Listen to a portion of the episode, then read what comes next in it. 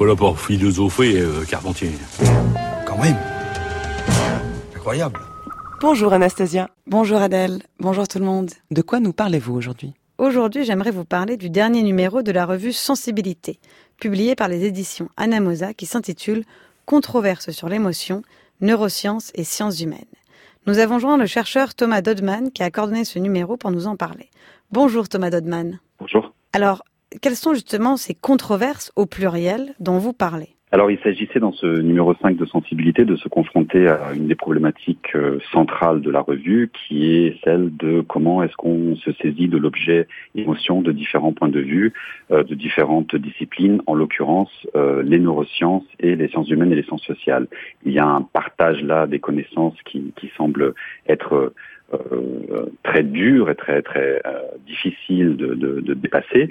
Euh, mais euh, aujourd'hui, il y a des enjeux très importants, des enjeux de société euh, qui nous forcent un petit peu à nous confronter à ce partage et à ce, ces deux différents régimes de connaissances que sont ceux des neurosciences et des sciences sociales.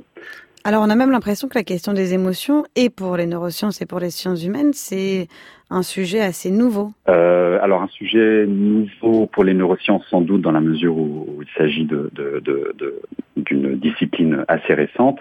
Euh, pour les sciences humaines et sciences sociales, euh, ce n'est pas forcément quelque chose de nouveau, euh, mais c'est sans doute quelque chose qui, pendant très longtemps, euh, c'est un objet qui n'a pas été euh, saisi, dont les sciences humaines et les sciences sociales se sont longtemps méfiées, parce que il s'agit là de quelque chose que l'on a longtemps cru être euh, subjectif, euh, qui, relevait du domaine du, personnel et donc quelque chose qui ne pouvait pas se, comprendre dans une démarche un petit peu plus, plus sociologique. Et alors justement, quels sont les ponts qu'on peut faire entre les neurosciences et les sciences humaines sur la question des émotions?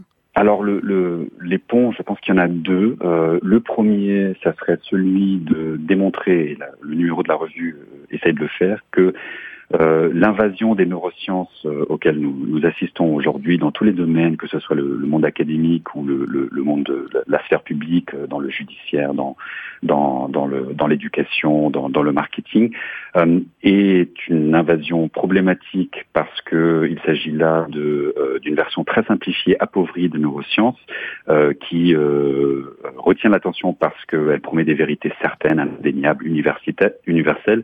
Or, ceci est manifestement faux peut l'être prouvé que par, par euh, des anthropologues, des historiens, mais aussi par, des, par les propres critères de, de, de, de scientificité des, des, des, neuroscientifiques.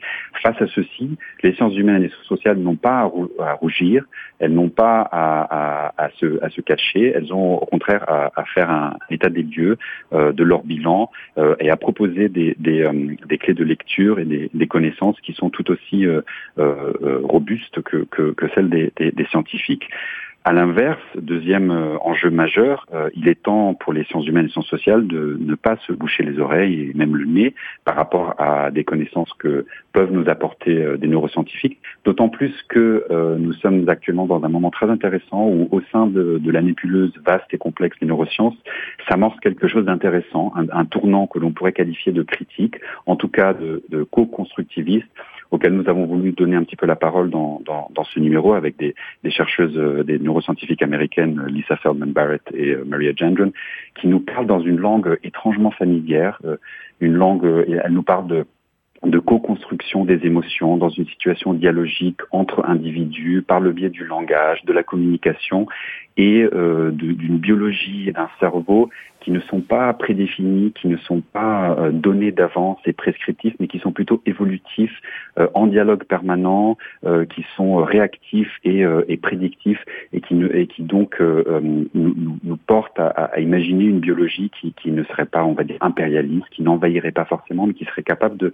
de soutenir un dialogue avec, avec les sciences humaines et sociales. Donc il nous semble que c'est le moment de saisir cette opportunité et, et de, de, de lancer un, un, un débat comme le veut la revue. Merci beaucoup Thomas Dodman. Je rappelle que la revue Sensibilité est dans toutes les bonnes librairies et que ce numéro 6 s'intitule Controverse sur l'émotion, neurosciences et sciences humaines. Merci beaucoup Anastasia. Votre chronique est à réécouter en ligne sur le site du journal de la philo.